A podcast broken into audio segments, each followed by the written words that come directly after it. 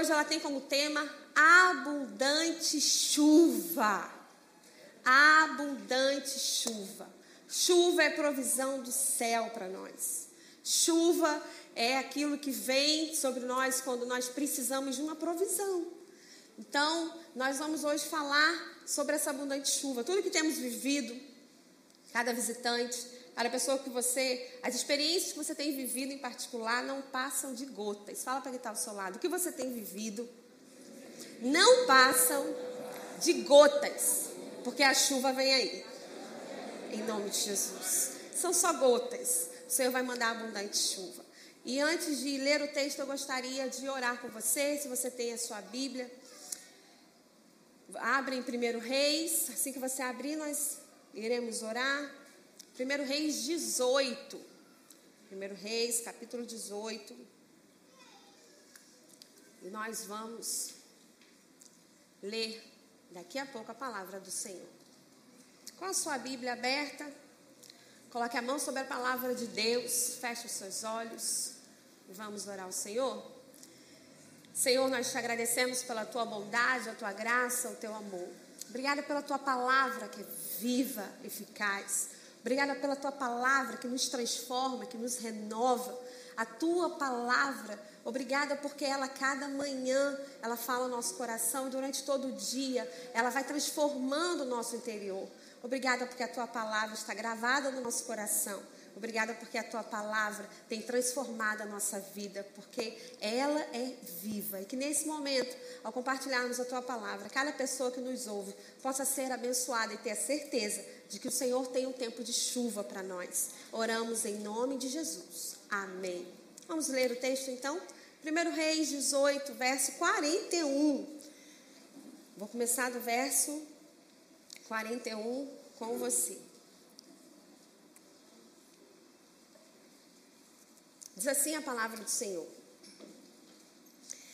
Então disse Elias a Acabe: Sobe, come e bebe, porque já se ouve o ruído de abundante chuva. Vamos falar de novo? Já se ouve o ruído de Subiu Acabe a comer e a beber. Elias, porém, subiu ao cimo do Carmelo e, encurvado para a terra, meteu o rosto entre os joelhos e disse ao seu moço: Sobe e olha para o lado do mar. Ele subiu, olhou e disse: Não há nada.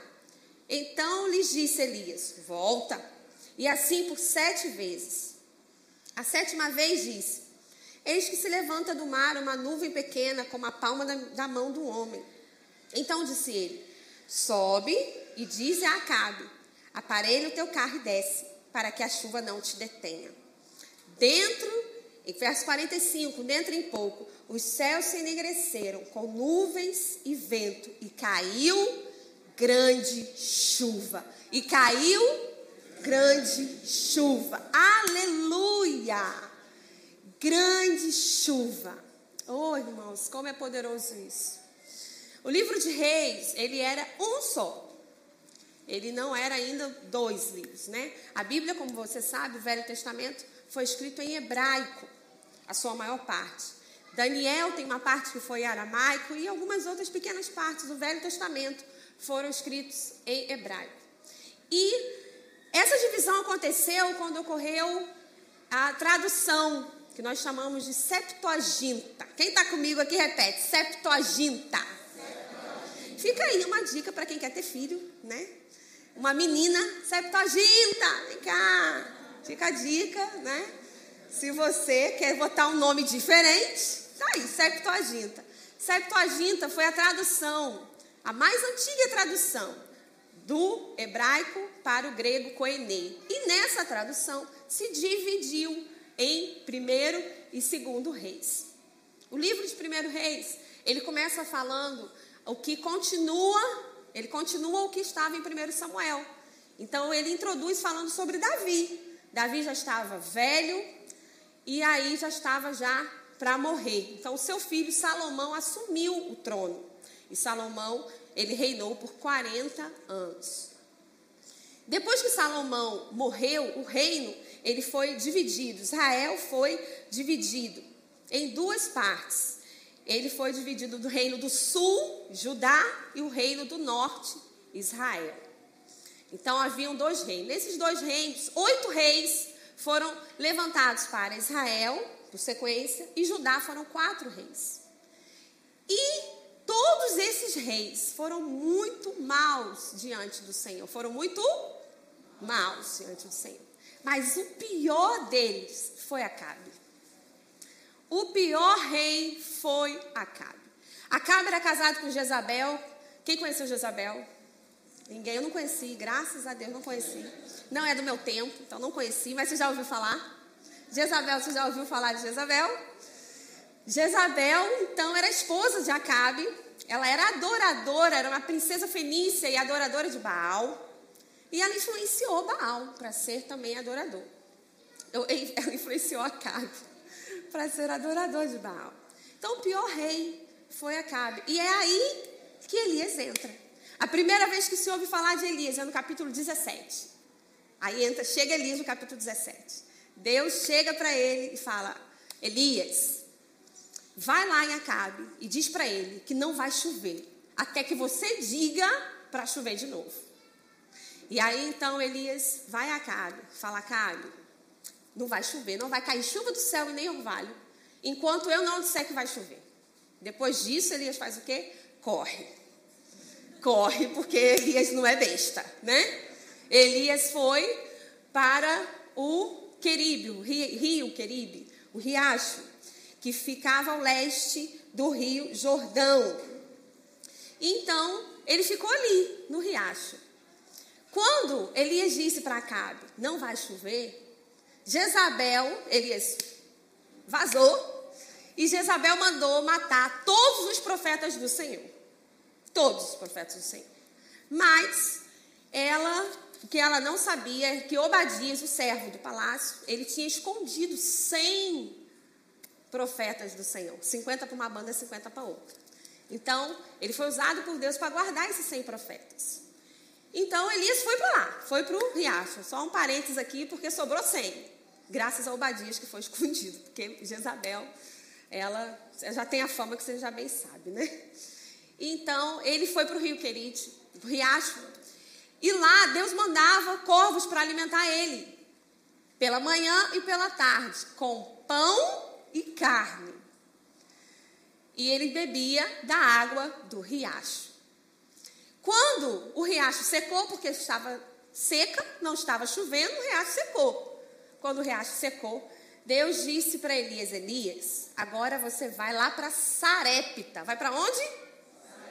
A história que você também já conhece. Lá eu ordenei a uma mulher que te dei de comer. Elias vai para Sarepta, encontra uma viúva que tinha pouco alimento. E ela disse: Eu vou fazer essa comida, Elias, e vou comer e vou morrer, eu e meu filho.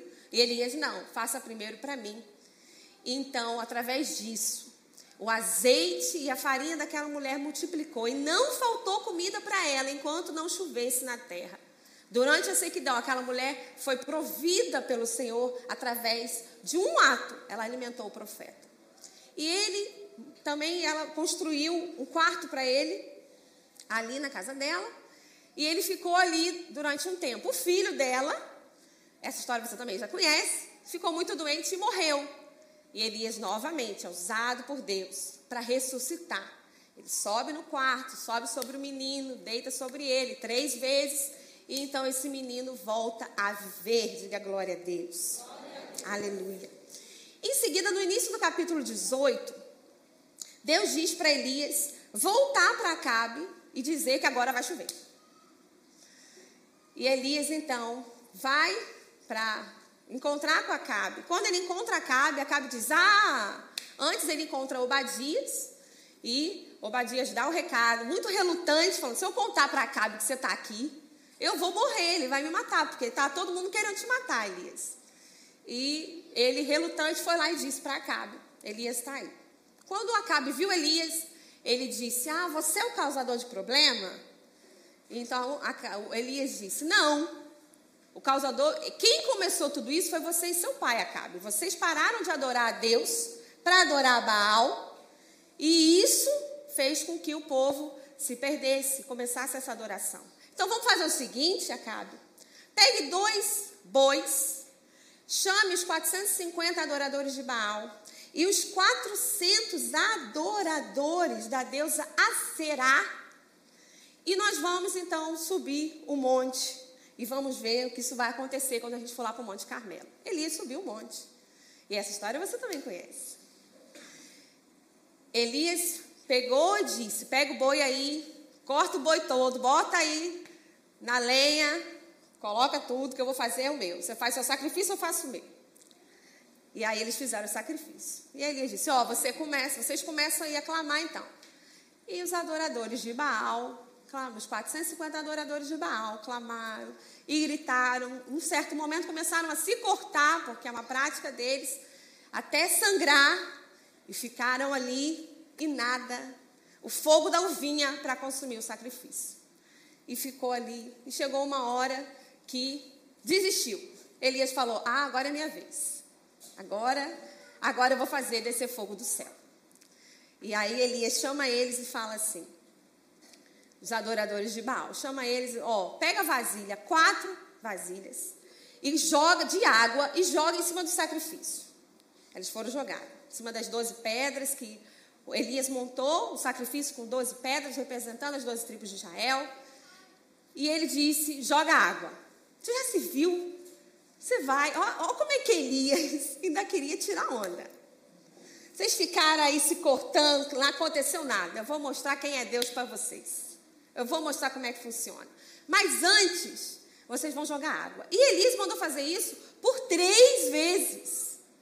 Quatro jarras de água. Daqui a pouco, mais quatro. Daqui a pouco, Elias, não, de novo. Três vezes Elias mandou fazer isso. Encheu de água. A Bíblia relata que já estava vazando água pelo redor do sacrifício, do lugar de sacrifício. E Elias orou e. Elias orou e o fogo? Vamos lá, Elias orou e. Ah, meu irmão, tem jeito. Não tem jeito.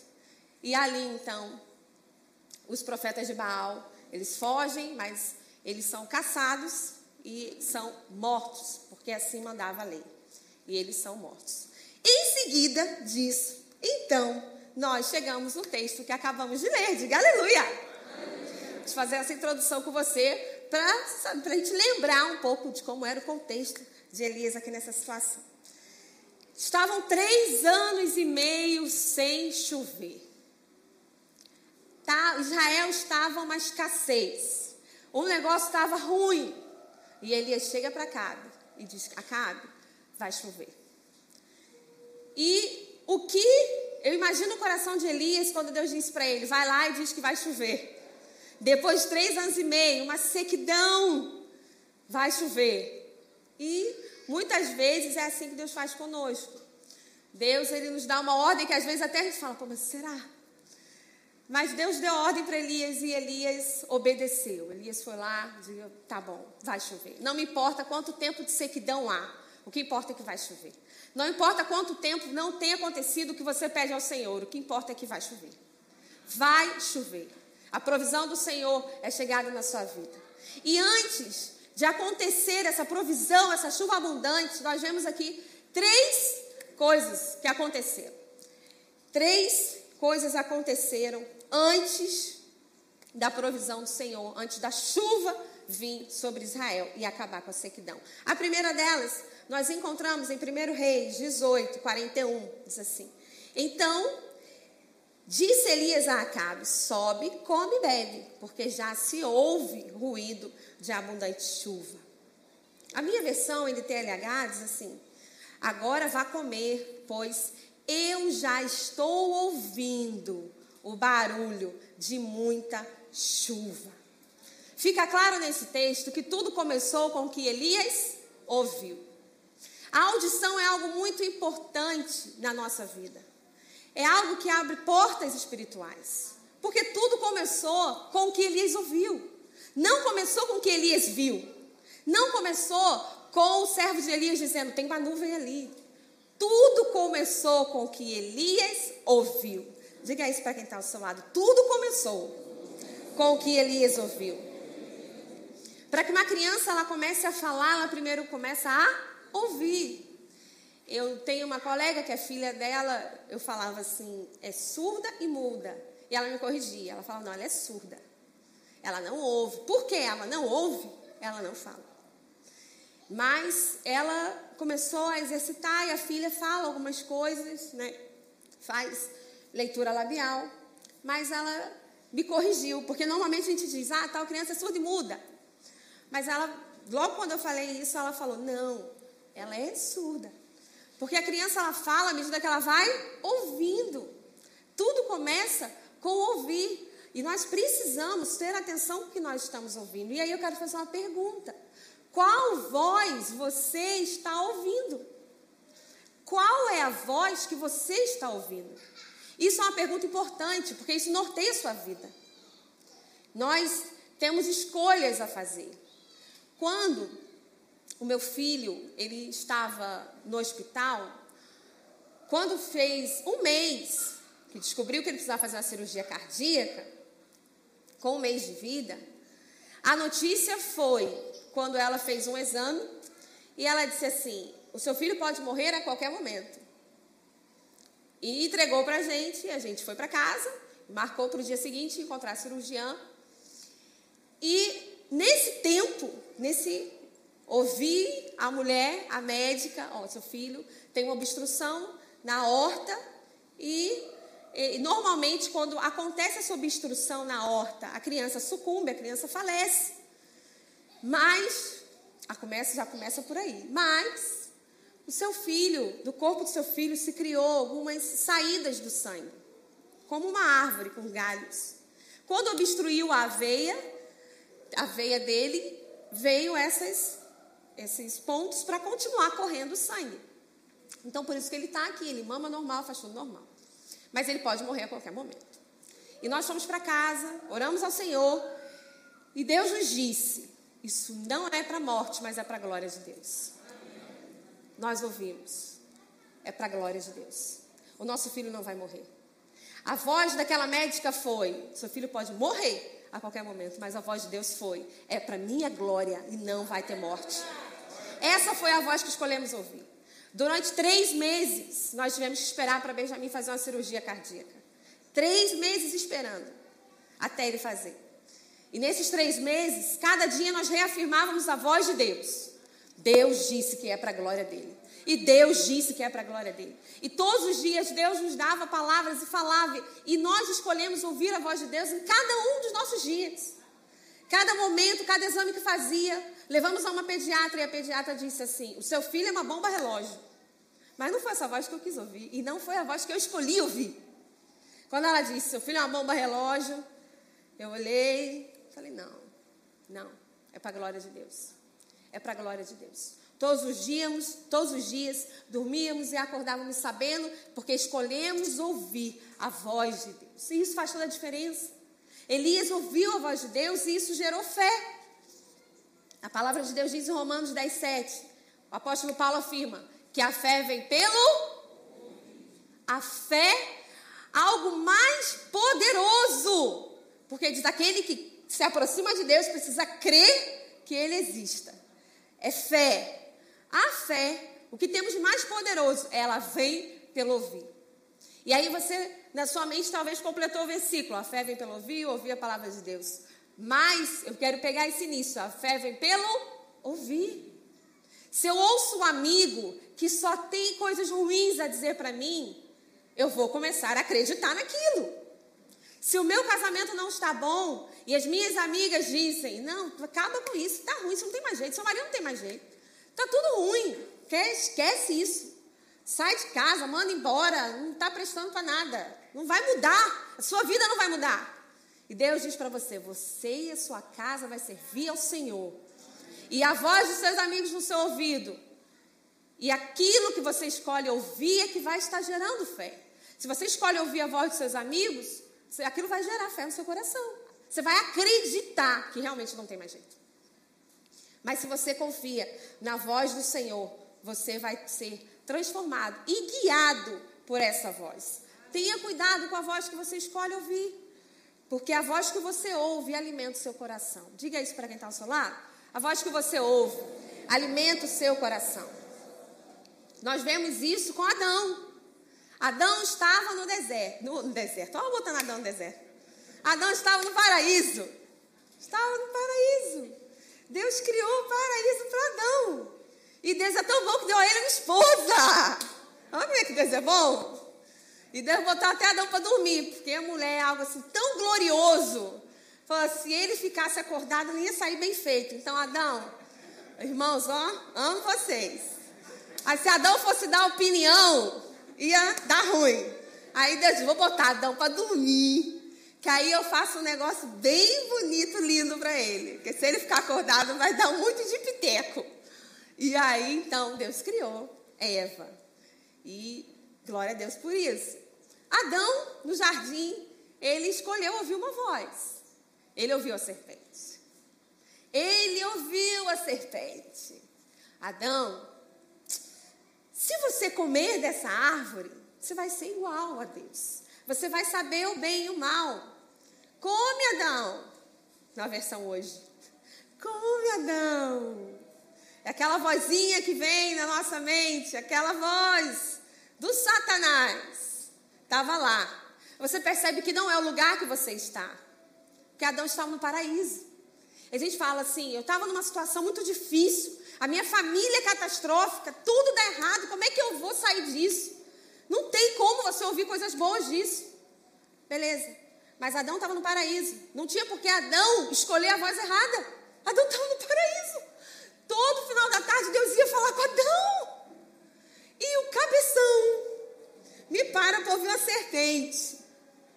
Hoje a gente lê isso e acha normal. Se uma serpente, se um gato que é mais bonito, se eu estou perto de um gato e o gato fala assim, oi. E ainda, se o gato puxa a conversa. E aí, Jaque, bom dia, tudo bem? Mas Adão, tudo normal, tudo beleza. A serpente batendo papo com ele, ele foi. O problema não está no lugar. O problema está naquilo que nós decidimos ouvir, naquilo que nós escolhemos ouvir. Adão estava no melhor lugar possível, no paraíso na companhia de Deus. E ele ouviu a voz errada. Então nós, eu e você, não temos motivo para escolher a voz errada. Só porque talvez o nosso contexto familiar não seja tão bom. Mas nós não temos motivo para escolher a voz errada. Aquilo que nós ouvimos da parte de Deus determina as direções da nossa vida. Se existe uma fé no seu coração a respeito do que o céu vai, vai enviar, é porque você ouviu. E quando Elias ouviu, Elias teve duas atitudes. Diga comigo, duas atitudes. A primeira, ele disse a Acabe: vai comer e beber, vai comemorar, Acabe. Vai comemorar. Porque eu vou subir o monte e vou orar. Elias designa Acabe para comemorar e ele vai orar. Ele sobe e fala, Acabe, ele tinha tanta certeza que ia chover, que ele disse, Acabe, pode comemorar, pode ir, porque vai chover e eu vou orar. O que nós aprendemos com isso? Eu vou te dizer. Nós não podemos forçar alguém a fazer algo se ela não ouviu nada da parte de Deus. Vamos melhorar essa frase? Elias ouviu da parte de Deus que ia chover, mas Acabe não ouviu. E nós não podemos é, impulsionar alguém a fazer algo da parte de Deus se ela nada ouviu do céu. Se essa pessoa nada ouviu, ela não vai com você orar. Quando a chuva vem, muitos são abençoados. Mas alguém se dispôs a falar: Senhor, eu ouvi a sua voz e vai chover. Senhor, vai mudar. Essa circunstância vai mudar. Essa situação vai mudar. O Senhor disse, eu ouvi, vai mudar. Só que às vezes nós queremos que as pessoas ao nosso redor, que nada ouviram da parte de Deus, tenham a mesma fé que a gente. E isso não vai acontecer. Porque elas nada ouviram do céu. Diga para quem está do seu lado: aqueles que não ouviram nada da parte de Deus não terão o mesmo encargo espiritual daqueles que ouviram. Comprometimento com a obra de Deus é com aqueles que ouviram. A nossa visão está escrito: somos uma igreja onde cada crente é um ministro, sacerdote, onde cada casa é uma igreja. Cada casa uma igreja, cada crente um ministro. Isso nós ouvimos da parte de Deus. E às vezes queremos colocar e impor às pessoas. Você tem que liderar, você tem que liderar. Calma. Ele vai ouvir da parte de Deus. Ele vai ter um encargo que você tem, ele vai ouvir da parte de Deus. Porque essa é a vontade de Deus, que todos sejam líderes. Você tem algo dentro de você para dar a outra pessoa. Você tem algo dentro de você para derramar a outra pessoa. Mas não queira levar para orar com você, por um propósito que você ouviu, aqueles que nada ouviram do céu.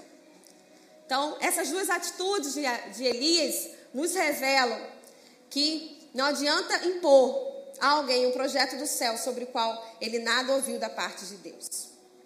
Chuva vem e muitos são abençoados, mas alguém ouviu e se dispôs a colocar-se diante de Deus e clamar ao Senhor essa chuva. Amém? Diga para quem está ao seu lado que seja você essa pessoa, que seja eu e que sejamos nós, em nome de Jesus. Quantos estão ouvindo o ruído de abundante chuva? Diga aleluia! aleluia. Glória a Deus! A segunda coisa que aconteceu antes da chuva foi que Elias disse: Vamos lá? 1 Reis 18, 43 diz assim: E disse Elias ao seu ajudante: Vá e olhe para o lado do mar. Vença a passividade. Segundo Coríntios 4:13 diz assim: Crie, por isso crie, por isso ele disse: Vai. Vai. Deus me disse, eu ouvi, vai chover. Acabe. Oh, servo, vai. Ajudante, sobe lá, vai chover. E o interessante é que ele vai por sete vezes. Ele volta e diz para Elias: Elias, tá ruim. Elias sobe de novo, vai, vai lá, vai lá que você vai ver. Desceu ele de novo, Elias. Tá bom não? E aí sobe de novo. Sete vezes. Olha, imagine se Elias tivesse parado na sexta vez. É, talvez eu acho que a voz que eu ouvi não foi muito de Deus. Deixa eu parar um pouquinho. Seis está bom. Depois eu tento de novo. Imagina! Ele não teria vivido a abundante chuva. Ele crê naquilo que ele ouviu e ele confessou. Vai, vai. Por sete vezes ele fez isso. E cada vez que o servo descia, era um relatório, era algo de incredulidade. Imagina o servo descendo e dizendo: não tem nada o servo estava incrédulo. E o que ele dizia era algo ruim. Nós percebemos que a incredulidade daqueles que nos rodeiam não podem nos fazer parar de falar. Cada vez que ele descia, dizendo não tem nada, ele não calou a voz de Elias. Elias disse: Volta. Mas não tem nada, Elias, volta. A incredulidade dele não fez Elias parar de falar para ele subir. Vai lá de novo. A incredulidade daqueles que estão ao nosso redor não podem nos parar. Eles não podem. Se Deus disse algo a você sobre a sua profissão, sobre a, a faculdade que você vai fazer, sobre a sua família, sobre os seus filhos, se Deus disse, está dito, não pare de confessar. Não deixe que a incredulidade daqueles que te rodeiam contamine seu coração. Crie, por isso falei, eu confesso. Não, Deus disse, vai acontecer. Deus vai fazer. Muito mais do que eu estou pedindo ou pensando. Os planos do Senhor são planos de bem e não de mal. Vai acontecer. Tudo tem um tempo determinado para tudo. Eu adoro Eclesiastes 3. Para tudo há um propósito debaixo do céu. Não tem tempo em vão. Pastor, a minha vida está no marasmo, no, num negócio. Há tempo, há propósito nesse tempo.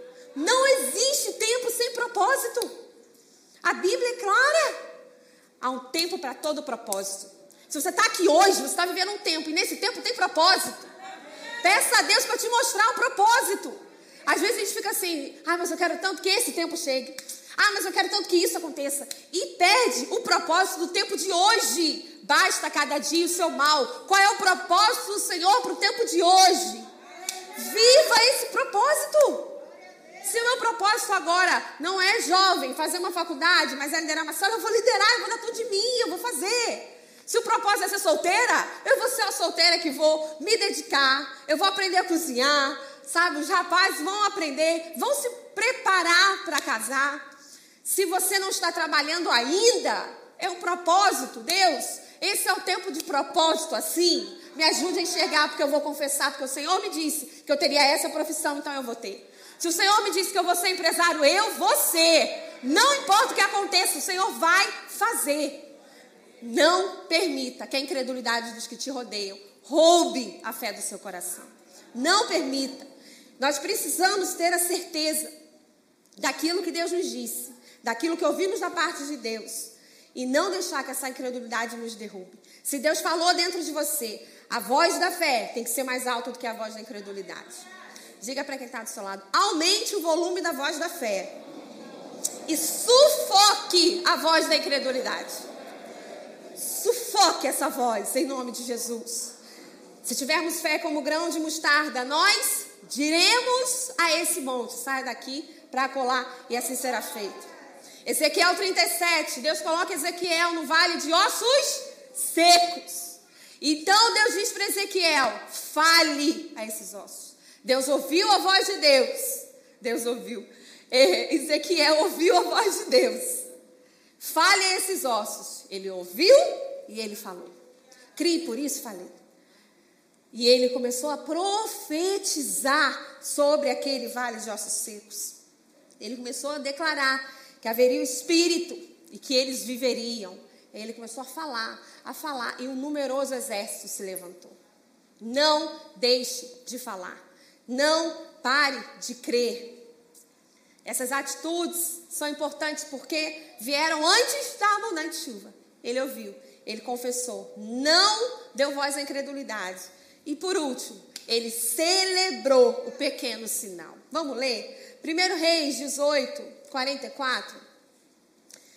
Na sétima vez, ele voltou e disse: Eu vi subindo no mar uma, pequena, uma nuvem pequena do tamanho da mão de um homem. Depois de seis notícias negativas, ele chega e fala, ainda desanimado, mas ele diz: Eu vi uma pequena nuvem, tamanho da mão de um homem. Para Elias, já foi suficiente para ele celebrar. Quando ele disse: Eu vi uma pequena nuvem, Elias disse: Vai falar para Cabe arrumar o carro, correr, porque vai chover. Alguém poderia dizer assim: gente, é só uma pequena nuvem do tamanho da mão de um homem. Para que essa afobação, Elias? Mas não. Quando o servo chegou para ele e disse: Eu vi, agora eu vi. Uma pequena nuvem. Acho que nem o servo estava animado. Mas foi tudo que Elias precisava. Não despreze os pequenos sinais que Deus tem te enviado. Não despreze esses pequenos sinais. Não despreze. Elias, ele poderia ter apenas pensado que era muito pequeno e muito pouco. Ah, é só uma pequena nuvem, não vai acontecer nada.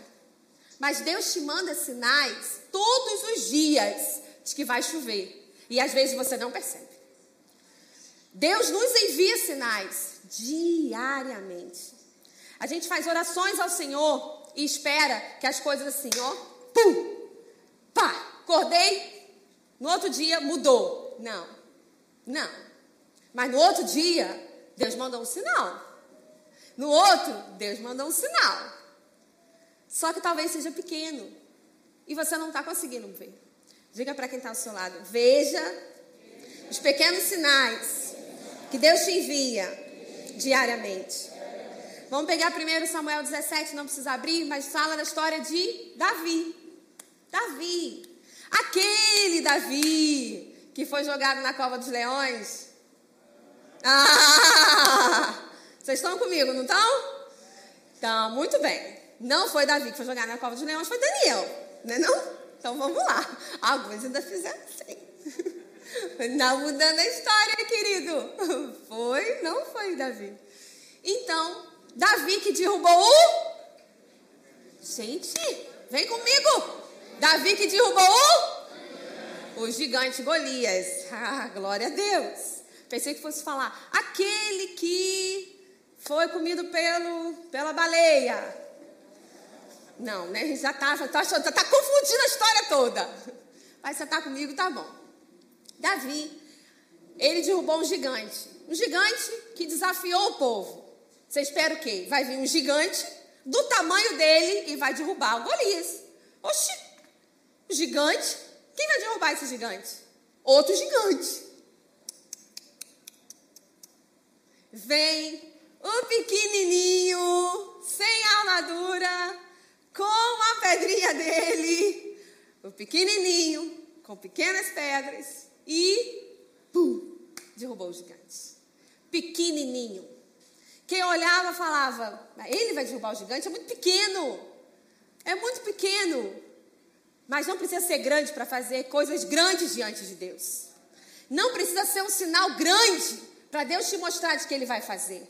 É só um sinal, é só uma gota.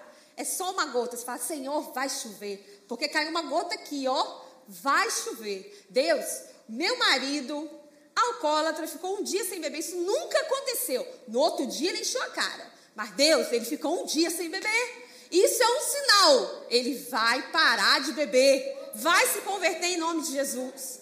Vejam os sinais de Deus.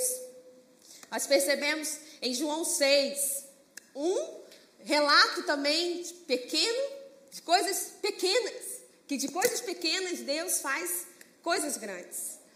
A multidão estava com Jesus, caminhando com Jesus e já estava com fome. E aí André chega para ele, o discípulo dele, fala: Jesus, tem um menino aí com cinco pães e dois peixinhos. Aí a frase de André: O que é isso para tanta gente? Que André estava dizendo: Mas isso é muito pouco para alimentar o povo. Isso não é nada. Mas Jesus viu um sinal: traga, traga. E aí ele agradeceu, multiplicou e toda a multidão foi alimentada. O discípulo podia ter visto, não, isso é um sinal. Não, não tinha nada, agora tem alguma coisa. Isso nós precisamos enxergar no nosso dia a dia. Não tinha nada, agora eu tenho. Não fazia nada, agora faz. Sabe? Nada acontecia, agora está acontecendo.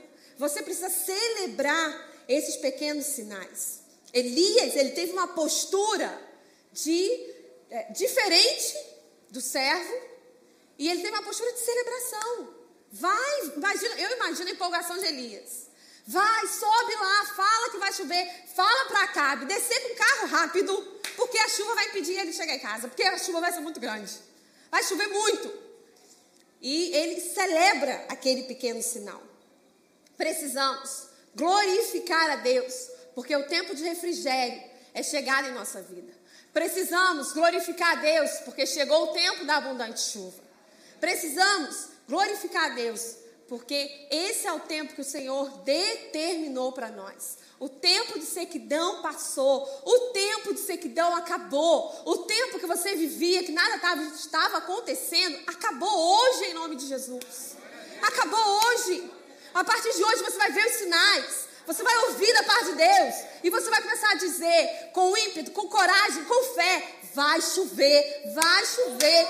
No meu, na minha, empresa vai chover, na minha família vai chover, na minha vida emocional vai chover, na minha vida financeira vai chover. Chegou o tempo do Senhor para nós. Cada pessoa que tem chegado na célula, no encontro, é só gota, porque vai chover. O Senhor está alargando o lugar da nossa habitação, está firmando as nossas estacas e nós vamos transbordar. Esse é o tempo do Senhor para nós, como igreja. Nós não estamos passando por 2020 à toa. Há um tempo de propósito em 2020 e esse tempo é para nós. Esse tempo é de ouvir. Eu ouço som de abundante chuva. Se as empresas estão fechando, se nada tá, a minha vai prosperar. Se as pessoas estão sendo mandadas embora, o meu salário vai aumentar. Se as famílias estão se divorciando, tudo acabando, a minha vai se fortalecer. Porque não falta chuva na minha casa, não falta chuva na minha vida. E eu quero concluir essa mensagem lendo com você Joel, capítulo 2. Joel, capítulo 2. Olha que palavra poderosa da parte de Deus para nós. Joel 2, 23. Nós vamos ler 23 e 25.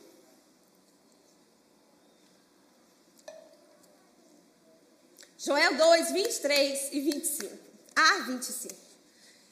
Diz assim a palavra do Senhor: Alegrai-vos, pois, filhos de Sião, regozijai-vos no Senhor vosso Deus, porque Ele vos dará em justa medida. A chuva, fará descer como outrora a chuva temporã e a serôdia, e as, as eiras se encherão de trigo, e os lagares transbordarão de vinho e de óleo, restituirei os anos que foram consumidos. Aleluia!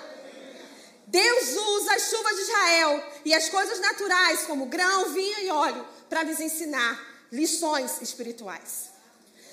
Se não chover, não dá certo. Se chover sem parar, também não dá certo. Não tem colheita. Não tem colheita se chover sem parar. Em Israel, nós temos duas chuvas. A chuva vem duas vezes em Israel. A chuva vem no outono, que é a chuva temporã, para preparar a terra para receber semente.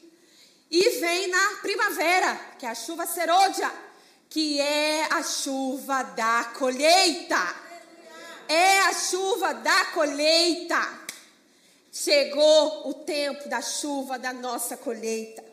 Chegou o tempo da primavera. A chuva serôdia sobre nós.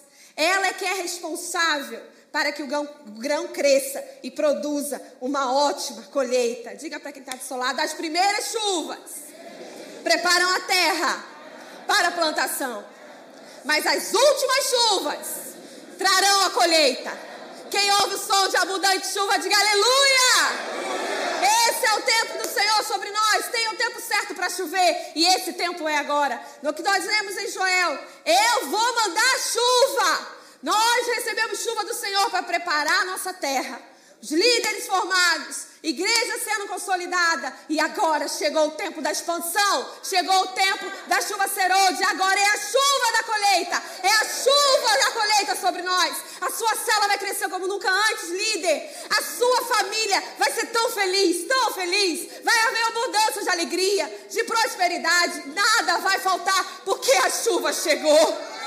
Não importa quanto tempo você chorou semeando. Você chorou, foi andando, semeando quantos dias maus. Você chorou, Senhor, Senhor. E aquela chuva, e vinha a chuva para só preparar a terra.